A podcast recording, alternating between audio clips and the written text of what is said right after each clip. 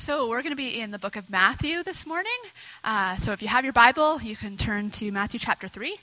If you ran out the door without your Bible this morning, we have some extras, so just give us a wave, and one of our frontline team members will bring you one. And if you don't own your own Bible, you're welcome to take one of those with you. We'd love for you to have it. As our catechism, catechism, said, it's important for us to be in God's Word diligently and prayerfully. And so we want to do that together as a family and individually at home every day. So turn to Matthew chapter 3, and we're going to start at verse 16. And when Jesus was baptized, immediately he went up from the water, and behold, the heavens were opened to him. And he saw the Spirit of God descending like a dove and coming to rest on him. And behold, a voice from heaven said, This is my beloved Son, with whom I am well pleased.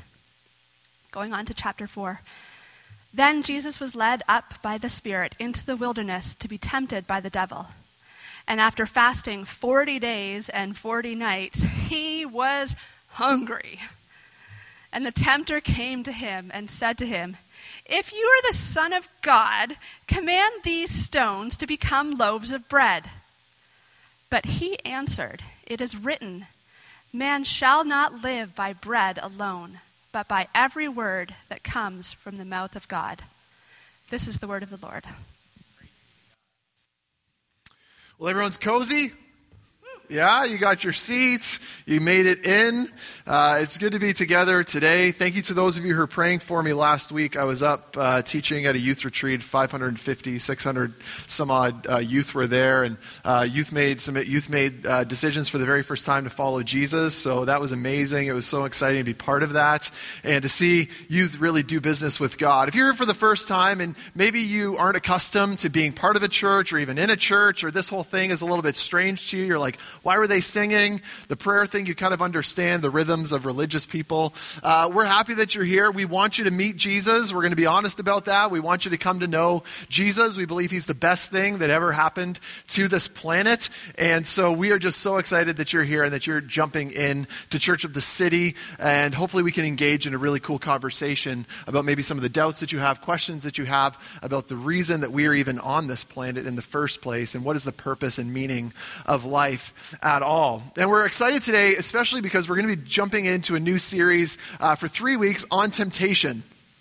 Now, some of you, uh, you maybe heard that we were going to be talking about temptation and you got a bit excited. You're like, oh, this is going to be neat. And the reason maybe you got excited is, well, because you know t- that you wrestle with tempting things. You, you know that temptation is an issue for you. Now, if any of us in the room don't know what temptation is, here's the definition of temptation. And it's important that we all kind of get on the same page as far as what it is. Temptation is this temptation is a desire to do something, especially something wrong or unwise.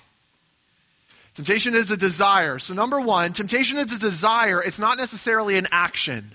Now, this is really, really important because a lot of people are, are, oftentimes, when they think about Jesus, they think, how could Jesus have been tempted? Well, Jesus could be tempted because he was a human being. It is not a sin in the Christian perspective or worldview to be tempted. It is a sin to act upon that temptation if it is towards something that is wrong. Uh, but many of us would probably agree on things that are unwise in our life. Two, temptation is a desire to do something wrong or unwise. Now, some of us, we might disagree over what is wrong or right, depending on your worldview.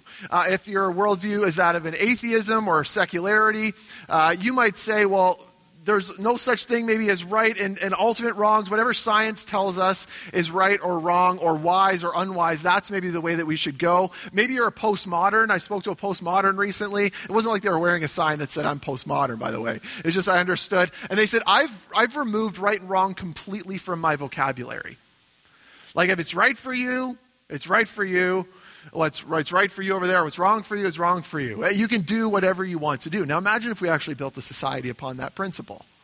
But then in Christianity, we take the position that we believe that what is right and what is wrong is defined by the maker of everything. That if he did in fact make the world in which we live, if there is a God and he did create, there's a way that in which he did create, and so we have to figure out the way in which to live that way so that things work the way that he designed them to. And so that's where we go to the Bible and we say, here's what the Bible says is right and wrong. We interpret it, we put on our contextual lens, we try to understand it historically, and then, then we take it and we apply it to our day. The next level, if you get into Christianity, is that Christianity says that sometimes you can be attracted to good things, but for wrong motives. So Christianity just doesn't want to get after your action, it wants to get inside your head was talking to somebody recently. They work in full time pastoral work, and they were contacted about going and working somewhere else as a pastor. And so you'd think, like, oh, that's like a really good thing to do, to go and be a pastor somewhere else. But as he began to talk to me about it, what he began to unearth inside of himself was if I were to go and do that, I'd be doing that for completely selfish reasons. Before uh, we planted the church, I was actually contacted by another church out west to come and be their teaching pastor for all of their young adult ministries. Imagine if I had actually taken, gone and done that. My motives would have been wrong, and Andrew was very quick to check my motives in that. So Christianity is going to go even beneath that level of the service and say, you can be tempted to things, but sometimes you can be tempted to good things, but you can be tempted for the wrong reasons. T.S. Eliot actually said that. He said, the last temptation is the greatest treason to do the right deed for the wrong reason. So while many of us might disagree on what is right and wrong, I think we can all agree that temptation is part of the human experience. And temptation also reveals something else pretty interesting. And you, you might find this interesting, you might not. But what might be tempting to you might not be tempting to me. You ever thought about that? What might be tempting to you might not be tempting to me. And so the reality of temptation and what temptation actually begins to become an opportunity for us is to understand is that temptation actually tells us a lot about ourselves. And it begins to tell us a lot about our deepest loves, our deepest convictions, our deepest desires. And sometimes those are not always helpful. So, welcome. We're glad that you're here. Maybe again, you said, I'm excited. We're going to go and talk about temptation. Uh, maybe now you're like, well, maybe I should have second guessed actually jumping into this. Now, what do we do with temptation? Well, the first thing you can do with temptation is you can act upon it. This is what Oscar Wilde said I can resist everything except temptation. Mae West said, I generally avoid temptation unless I can't resist it. Another person named Don Herold said, Why resist temptations? There's always will be more. So, this is the way some people deal with temptation. It's like, if, if it attracts me, if I'm tempted to it, I'll just do it. Why would I say no to myself? But then there's the other side, which is, well, I could resist it.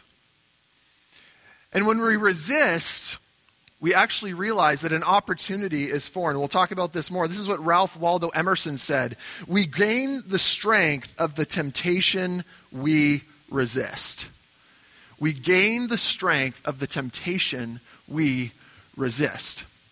So, with temptation, you can act upon it, you can resist it. But what about those of us that have acted upon it and now we're dealing with the consequences ourselves acting upon it? Right? Some of us sitting us in this room and we've walked in and we got baggage and we've been acting so much that we've actually have addictions in our lives. Now we might not say to the world, I'm addicted to this.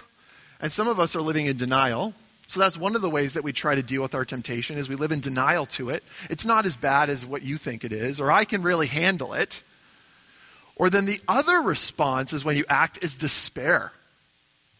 Like, oh, I've done it. And now that you've done it, you feel bad about doing it. And so now you're coming at yourself in your head going, I'm a terrible human being. And you actually go into this kind of really trying to beat yourself up about what you've done. I think in some ways, all of us in this room can relate to this. Where we go to denial, it's not as bad as you think it is, I can handle it. Or despair, I'm a terrible human being. If this is you, the Bible is for you. Turn with me, Matthew 4, the temptation of Jesus. Now, really, really interesting. This narrative is told in three of the four Gospels. So, the reason that this is likely important is because it helps us understand a little bit more about Jesus. It helps us understand a little bit about Jesus' humanity, right? Jesus was a human being, he was also God's Son, God Himself. It's important for us to understand this, and each gospel writer wants us to understand a little bit more about this person, Jesus, and the things that he dealt with. This also, you need to understand this, where these temptations come is right after Jesus' baptism, as we're going to explore a little bit more. He then goes into the wilderness, and then he starts his public ministry. It's really important to understand this timeline. So let's look at verse 1. As we go through, I'll make some notes about it, and then we'll make some application as it relates to your life and my life and how we wrestle and deal with temptation. We start with, then Jesus. Well, why then Jesus? Well, again, it comes immediately after Jesus' baptism. So, immediately after he's baptized, the Spirit descends on him. God the Father proclaims who this is. Jesus is now here. Then Jesus was led up by the Spirit. Really interesting. Lots of different theological wonders about this. Was led by the Spirit into the wilderness to be tempted by the devil. Now, I have a picture of the Judean wilderness. Most, of, most scholars believe this was a Judean wilderness. It was hot, it was dry. It was, it was one of those places that if you wanted to be alone and isolated, this was the place to go. There's not going to be a lot of people hanging out there, as you can see. Like, that's where Jesus is hanging out. A lot of us will be like, wow, like, I would just need lots and lots of water if I was going to be there. I need lots and lots of food. This is where Jesus went. He wanted to go and get alone with his Father, and he goes into the wilderness to be tempted by the devil. The word tempted here is a Greek word that means to be coming after, to entice to be pulled in. And we read by the devil. We understand this to be Satan, the enemy. In Christianity, you have God, good, all that is right, all that is perfect. Opposition is Satan. And so Jesus goes into the wilderness. Now, what does this tell us? I think this tells us a couple of things. Number one, temptation is authored by Satan, but it's allowed by God. This is really, really important. Temptation is authored by Satan and it's allowed by God. God Himself does not tempt us, so as a result, there must be a reason in every single temptation that we face. Satan is the author of temptation, but God, because He is all powerful, allows us to be tempted. This is really important. Begin to think about some of the things that you are tempted to that you know that are unhealthy to yourself. These things are authored by Satan for your destruction, but they're allowed by God for your victory. Really important. Number two, Temptation, think about the time in which this is happening with Jesus. Temptation plays a role in our preparation. It plays a role in our progress, our maturity, and character in the ultimate reality of who you and I will become. Notice how in life, and you know this, I hope you do, that all of your small decisions end up defining who you are in the end. Right? Some of us think about just the big decisions, like I, I took that job. But what about all of the little small decisions, all the little temptations that you face through the day? Maybe for you it's food. And you realize from the moment you wake up, the temptation is to not indulge and to practice self control. I know that these cupcakes are tempting, by the way. But you know it, that from the beginning of the day, it's a bunch of small decisions that you will make time and time again. Am I going to indulge or am I not going to? So, temptation, if you were to say no all throughout the day, it plays a role in your preparation. You become disciplined and trained in self control.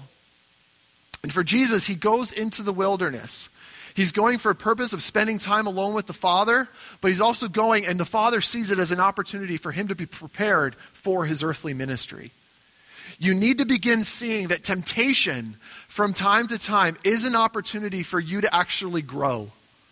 Because not many of us grow from experiences that are really, really easy.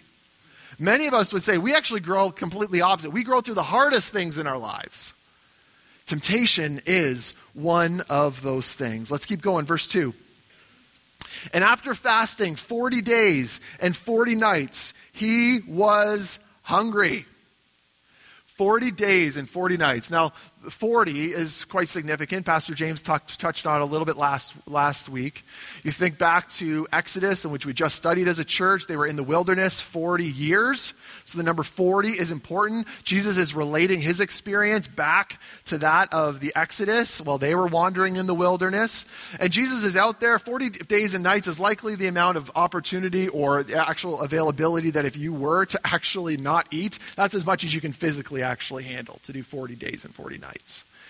And we read that it says Jesus was hungry. Now, this is really important because there are some worldviews within kind of the Christendom lens that don't like verses like that because that, that leans into the idea that, that Jesus was weak. Right? Some people rail against that. But this, again, is just showing us this is Jesus' humanity. He was weak. When Jesus can empathize with you and with me, when he can relate to us, we go to verses like this because he understood what it was like to be a human being going through human temptations, desires, hunger. Some of us, as this goes on, are going to be like, wow, I'm starting to feel that hungry, right? He empathizes. He knows he is hungry. His need has been exposed.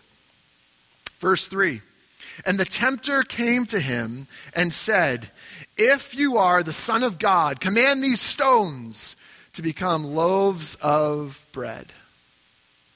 Now, you cannot remove when he comes from the context and the situation in which it's placed. Notice when Satan comes. Satan tempts Jesus when he is alone and in need. This is what Charles Spurgeon writes Jesus Christ was led away from human society into the wilderness and was tempted by the devil. Solitude has its charms and its benefits and may be useful in checking the list of the eye and the pride of life, but the devil will follow us into the most lovely retreats. I attended a seminar at one point about temptation and lust, and the, the person that was leading the seminar gave this acronym, and it's really, really important. You should write it down. It's on your sermon note. Here's what the acronym is. Acronym is HALT hungry, angry, lonely, tired. Hungry, angry, lonely, tired. The greatest point that you will be susceptible to giving into temptation are times when you are hungry, angry, lonely, and tired. So here's what you need to do you need to be aware of it. Because some of us are living in denial and we're like, oh, yeah, oh, you know, I looked at porn last week, not going to look at it this week. I swear I'm not going to look at it this week. I went to church, got my fill. I'm not going to do it this week. And we put ourselves into situations where we're hungry, we're maybe angered, we're lonely, we get alone, we stay up really late, and so we get tired. Satan tempts when you're at your greatest need. Because in temptation, you have the opportunity am I going to choose God in this moment, or am I going to choose Satan's temptation? And he knows it's authored by Satan and allowed by God. Notice what, G- what Satan does. He says, If you are the Son of God. Now, notice where this comes. It immediately comes after God the Father told Jesus who he is.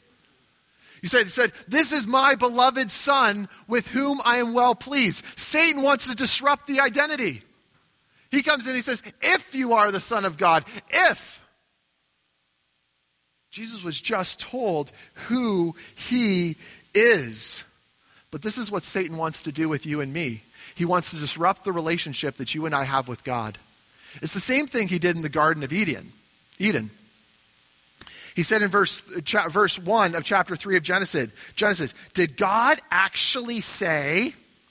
And then in verse 5, he gives them the option you will be like God if you eat of this tree.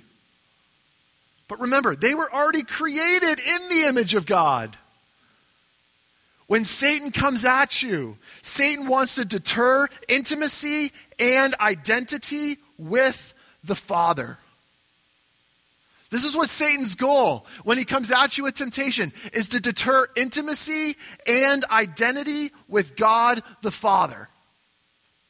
He doesn't want you to grow in your relationship with Jesus, and he will do whatever it takes to deter you growing in your relationship with Jesus. Anything. There's this incredible book that C.S. Lewis wrote uh, and he writes, it's called the Screwtape Letters. And the way he writes it, it's fascinating. He writes it from the perspective of a demon writing to his, uh, another demon about ways to tempt humanity. You need to read it as it relates to this series because what you begin to read is, is Lewis gets into the head of how a demon wants to tempt you. And in many ways, as it comes out from the book, he just wants you to be apathetic about your faith. Satan wants you to be apathetic about your faith. He doesn't want you spending time alone with Jesus. He doesn't want you recognizing that you're a beloved son and daughter of the Most High God. He wants you to believe that you're junk. He wants you to believe that you're worthless. He wants you to believe that you need the things that you're tempted to. Because he wants to deter intimacy and identity with God the Father. Notice then what he says. Command these stones to become loaves of bread. So, first says, if you are the Son of God, I bet you could do this. Now, the reality is, is that this temptation is less about bread than, than what some of us might believe. It's like, like, what's so wrong with bread? Like, Jesus, like, you've got to be hungry. And it'd be kind of like a wicked power to just like, we got some bread. What Satan is doing is Satan is tempting Jesus to prove his independence, serve himself, and go against God the Father's plan for his life. The, the easiest lie to believe is the lie that we don't need help. You know why? You know what I know that this is so accurate is because so many people come to Church of the City or I've gotten questions from and what they say is, listen, I know you're busy, but. Uh, and what they're doing is they're trying to make an excuse. And I know you're trying to think like he's busy, but you're trying to say that really, I don't really think I need too much help. Or some of us don't even reach out because we're like, we'll be fine. And we're living in denial. That's what Satan wants you to believe that you don't need any help. Secondly, he wants Jesus to believe that he deserves it, that you're entitled. Do it, Jesus. You deserve the bread. You've already gone so many days. Just command these stones to become bread. That would be amazing. And how many ways and things are you tempted to that you know are unhelpful, sinful, or unwise? Is the lie, I deserve this. I need this.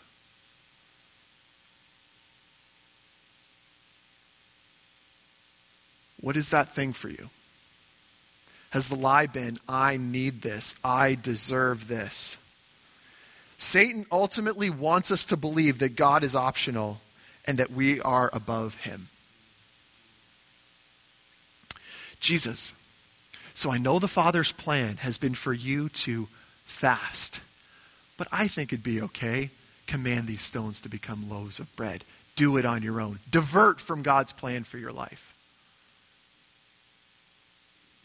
We'll throw in lots of things, lots of lies. It's okay to sleep with your boyfriend or girlfriend before you get married. How else are you going to know if you're actually compatible? Because sex is super, super important. Or it doesn't matter. Oh, we deserve it. We've been going for a long time not sleeping together. We could just like have a one time thing and we'll be okay. God will be okay with it. Satan wants you to believe that you deserve. And he wants you to believe that God's plan isn't the best way.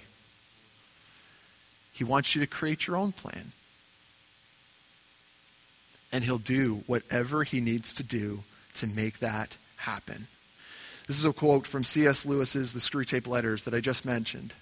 It does not matter how small the sins are, provided that, they, that their cumulative effect is to edge the man away from the light, God, and out into the nothing. Murder is no better than cards if cards can do the trick.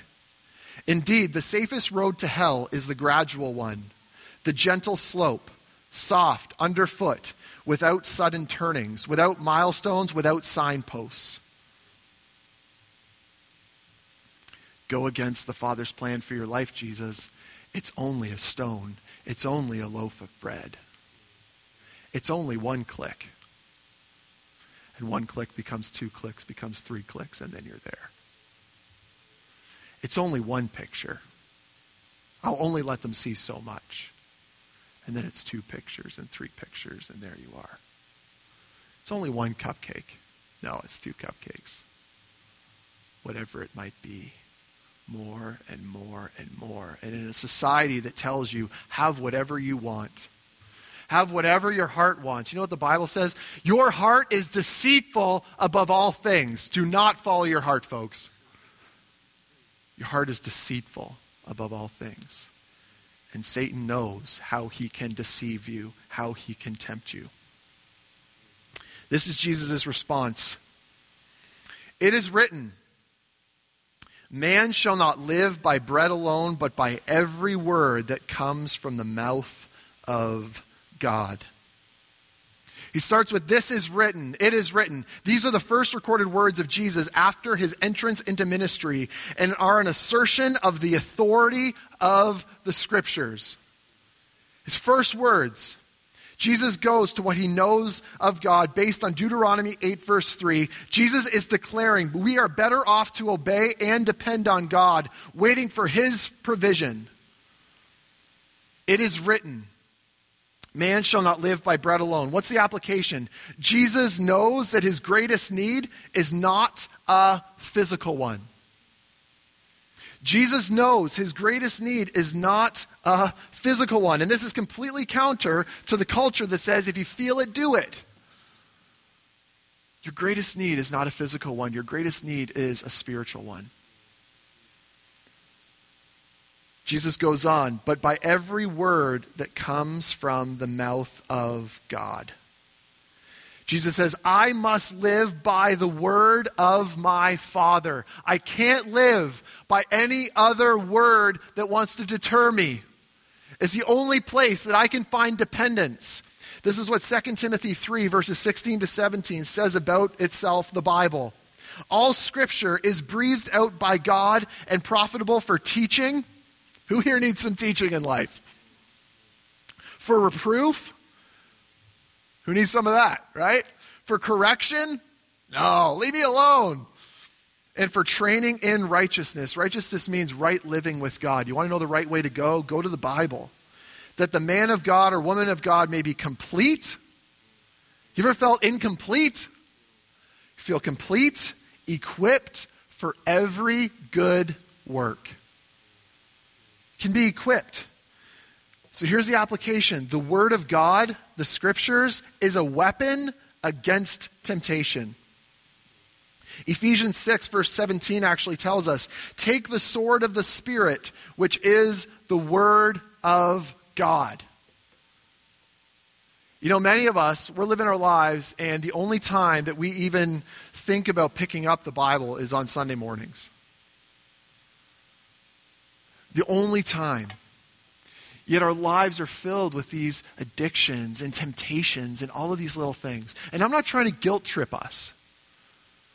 What I'm simply trying to suggest is that as you begin to do the homework in your life and as you begin to kind of take ownership of what's going on, you need to see that if your world is being filled with lies that come from the culture in which we live, from yourself, from your heart, you need something to counter that.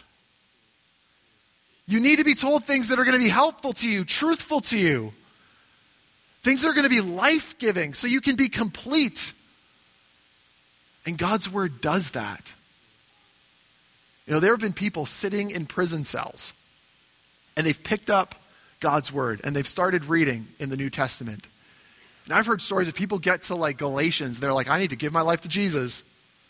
It's living, it's active, it comes out our hearts. Because we can't just go with the flow of what everyone in the world says. Imagine we just went with everybody's opinions out there. We need the truth, we need a weapon. And what Jesus is doing by saying these things back to saying is Jesus saying, Jesus is relying on the Father's proven love and his identity as God's beloved Son. Because before he faced the voice of Satan, he heard the voice of his Father. The temptation wanted to split the relationship. Jesus would not allow it to because God's approval was the only approval that he needed. Therefore, when we say no to temptation, we're saying yes to God. When we say no to temptation, we're saying yes to God the Father and Jesus. In 2 Corinthians 5, verse 17, it says, Anyone who belongs to Christ, Jesus, has become a new person. The old life is gone, a new life has begun. This is what that means. When you come to know Jesus, your desires, your primary desires, are not sinful things or bad things or wrong things or unwise things. Your new person, your new self, wants good things that God can give you and only He can give you. Some of us live in this, live in this mindset, and this is really important, okay? We live in this mindset of like, my flesh, my body wants this. We still live this side of heaven, meaning we still live in some brokenness. We look around, we see it. We see that around us. But your primary identity, if you are a follower of Jesus, is your primary identity is God's son, God's daughter with whom he's pleased that when you're baptized, right? Some of us are getting excited. We're going to see a couple baptisms. Some of us in this room need to be baptized. We'd like to talk to you about that. When you baptize someone, you put them fully under the water because it's dying to the old way of life and coming back a new person. And your new person does not want those things that are tempting you. The thing that it wants is intimacy with God. And here's why this is so important because our old desires must be replaced with better and new affections. One of the ways that you can overcome temptation and see the opportunity is, is to replace the old things with new and better affections. Some of us live from this mindset. I can't look at porn versus in the new self, I want to grow in intimacy with Jesus, and porn would get in the way of that. I can't spend that money, it's not wise, versus I want to spend this money for God and His kingdom. Or if I spend my money on that, I won't be able to give to God's kingdom. I can't eat that cake. Versus, I want to steward well the body that God has given me and the temple He has created it to be. See what it is? It's replacing bad desires with new affections. So, what is it for you? You know, I know a, a, a lot of people that sit at home and play video games and they're sitting there and they're engaging in like these kingdoms and they're conquering kingdoms and they're going out. It's like, I'm going to slay that dragon. Woo! And they're getting all pumped up. They're getting jazzed on slaying dragons. And there's a kingdom of God that is needing to advance in this world. And you're at home slaying dragons on a television screen. Bad desires, new affections. Because I'm telling you, it takes just as much thoughtfulness, it takes just as much energy, it takes just as much engagement and hours as you're spending playing video games as it does engaging in God's kingdom. You know, Jesus says, He says, the harvest is plentiful, the laborers are few. What he's saying is, he's illustrating that there are a lot of people in this world that, that are ready to hear the name of Jesus, but we don't have enough workers. Well, I got to be honest with you, a lot of our workers are sitting at home playing video games. Bad desires, new affections. We replace them because our new identity wants it. Now, why does that matter? Because one of those areas is fueled by fear. Right? I can't. I shouldn't. The other is love. I want to because of Jesus. I want to because he's so good. It's amazing. You know, you think about, you know, if you're in a close relationship with somebody else, the, the beginning stages of any relationship is like, I shouldn't do that because I promised them that I'd go and do this. Right? Eventually that becomes the best thing for the other person is for me to go and do it, and I want to. You know that. Parents with kids. There are times, I get it, I'm a dad of two little boys, where I just, oh man, I have to get on the floor and play with the kids right now. And that sounds terrible. I can't believe I'm admitting that. I have to get on the floor right now. But change that when it's fueled by love. I want to spend time with my children. I want to get on the floor and play with them right now because that relationship is far more important than me on the couch and my phone. Right? Now, some of us in this room, as I look around, you're actually starting to feel this. Like, oh, came to party this morning. How do we respond? We respond out of our new identity, we respond in repentance. And your identity and my identity is only made possible by God's grace through Jesus. The only way for you to engage in this, in the opportunity that temptation provides, is to understand where your true identity is found. And it's only through Jesus. Because by God's grace, grace has saved you from your sins of your past, your sins of your present, and your sins of the future. And some of us live in despair and we're like, I'm terrible. God, you must hate me. If only I obeyed you more, you'd love me more. That's not grace. That's you looking for a reward for the good things that you could do. And God saves us by His grace, meaning it's something that you and I do not deserve and he gives it to us and he says, I knew that you were going to sin yesterday. I know that you were going to sin today. And I know that you're going to sin tomorrow. I know what you're going to do five years from now. But I still sent my son to die for you so you don't have to live in denial and despair. Get over yourself and lean into Jesus. You see, despair views grace as being too shallow, it can't go to the depth of my sin. Denial, on the other hand, believes that it's too is not shallow, it's too narrow. That I'm not as bad as everyone thinks I am, and so I live in denial about it. And grace becomes narrow when it is huge and wide and deep and covers everything. That's your new identity, that you are a beloved child of the Most High God. Last week, I was teaching on identity for this retreat, and we were talking about three ways that people identify themselves or where they get their identity from. And one of those is I am what I do, I am what I accomplish.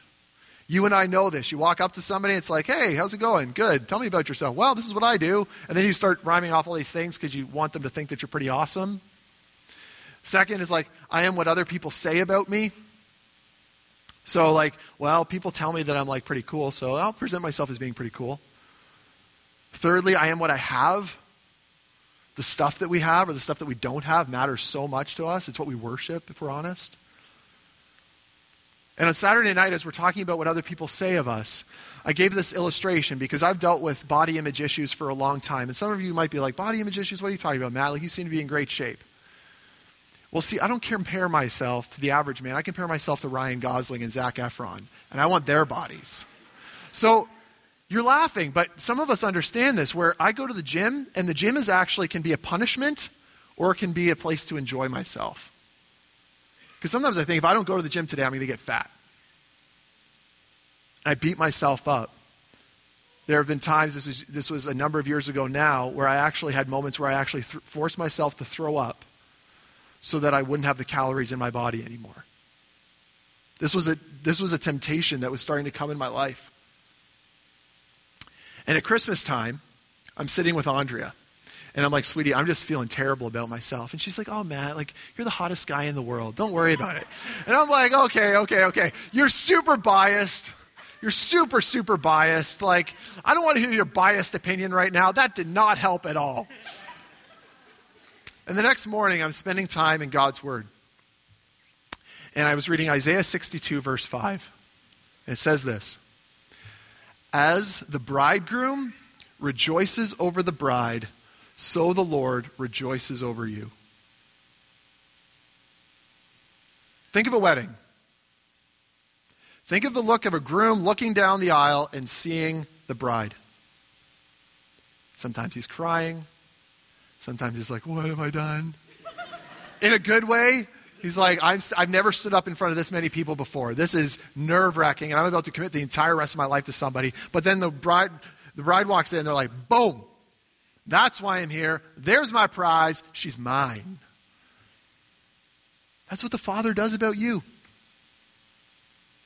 And he knows everything. He, like, he, he knows far more. Like, if you're standing there, you're getting ready, you're like, man, I'm going to make this woman the happiest woman in my entire life. And they're saying the same thing. I'm going to make him the happiest man ever. And sometimes I just want to stand up and be like, you're going to fail them.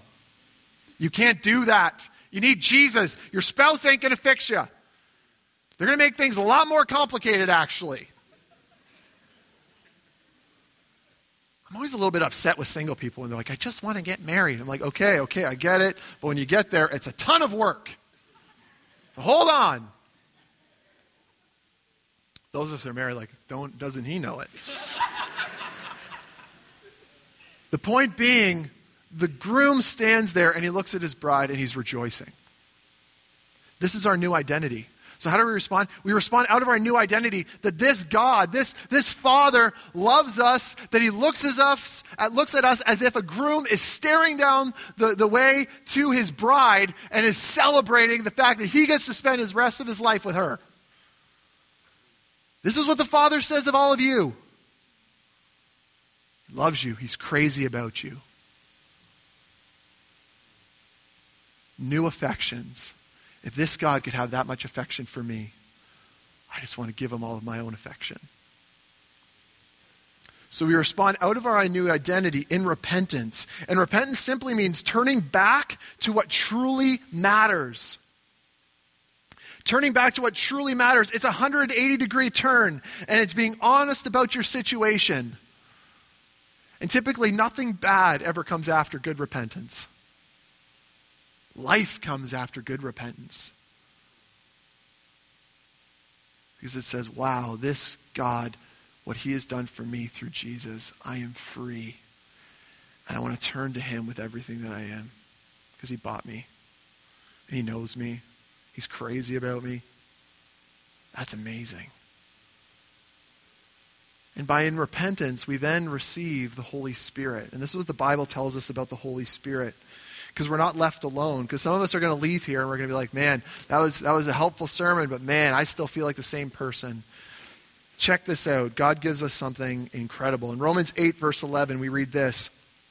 If the spirit of him who raised Jesus from the dead dwells in you, he who raised Christ from the dead will also give life to your mortal bodies through the spirit who dwells in you. Here's what that verse is saying the same spirit that raised Jesus from the dead is inside of you if you're a follower of Jesus.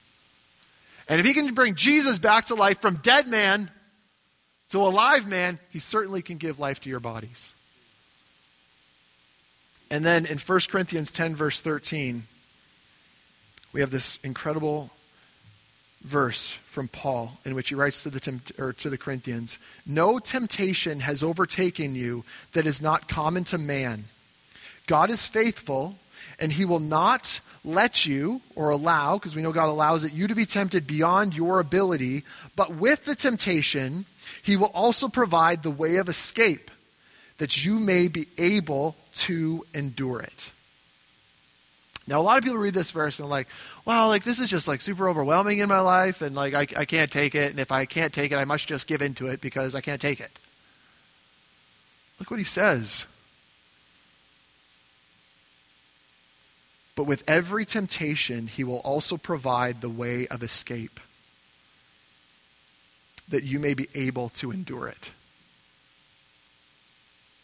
Friends, this is an invitation. This is an invitation for a way out from your addiction. This is an invitation away from the life that is all about you. It's all about needing, that is all about deterred intimacy with the Father. He says, My Holy Spirit is in you, and my Holy Spirit's going to give you new affections and new desires. And then when you're in the temptation, I'm going to give you a way out. With our guys' DNA group, we get super practical, where we're like, hey, as soon as you feel tempted, you have five seconds to contact one of us.